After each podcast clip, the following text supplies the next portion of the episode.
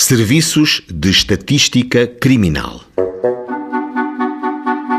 Imagine-se o ouvinte arguído ou réu no ano de 1929.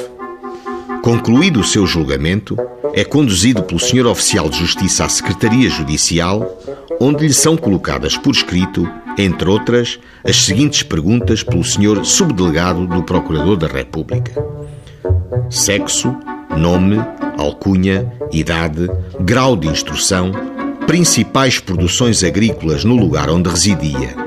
Aí predomina o vinho? Quantas vendas de vinho há?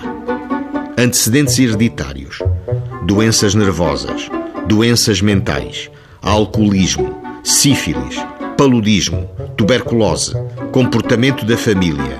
Alguém da família foi condenado? Quem foi? Há casos de prostituição na família? Há suicídios? Antecedentes pessoais, doenças nervosas, doenças mentais, alcoolismo, sífilis, paludismo, tuberculose, tendências sexuais, resposta comum, normais. Sentimentos altruístas, resposta comum, ignoram-se. Sentimentos de probidade, adaptação ao trabalho. Comportamento, normalmente bom até à data do crime Pertence ou pertenceu a alguma quadrilha? quais as suas diversões ou espetáculos preferidos. Normalmente a resposta era bailes.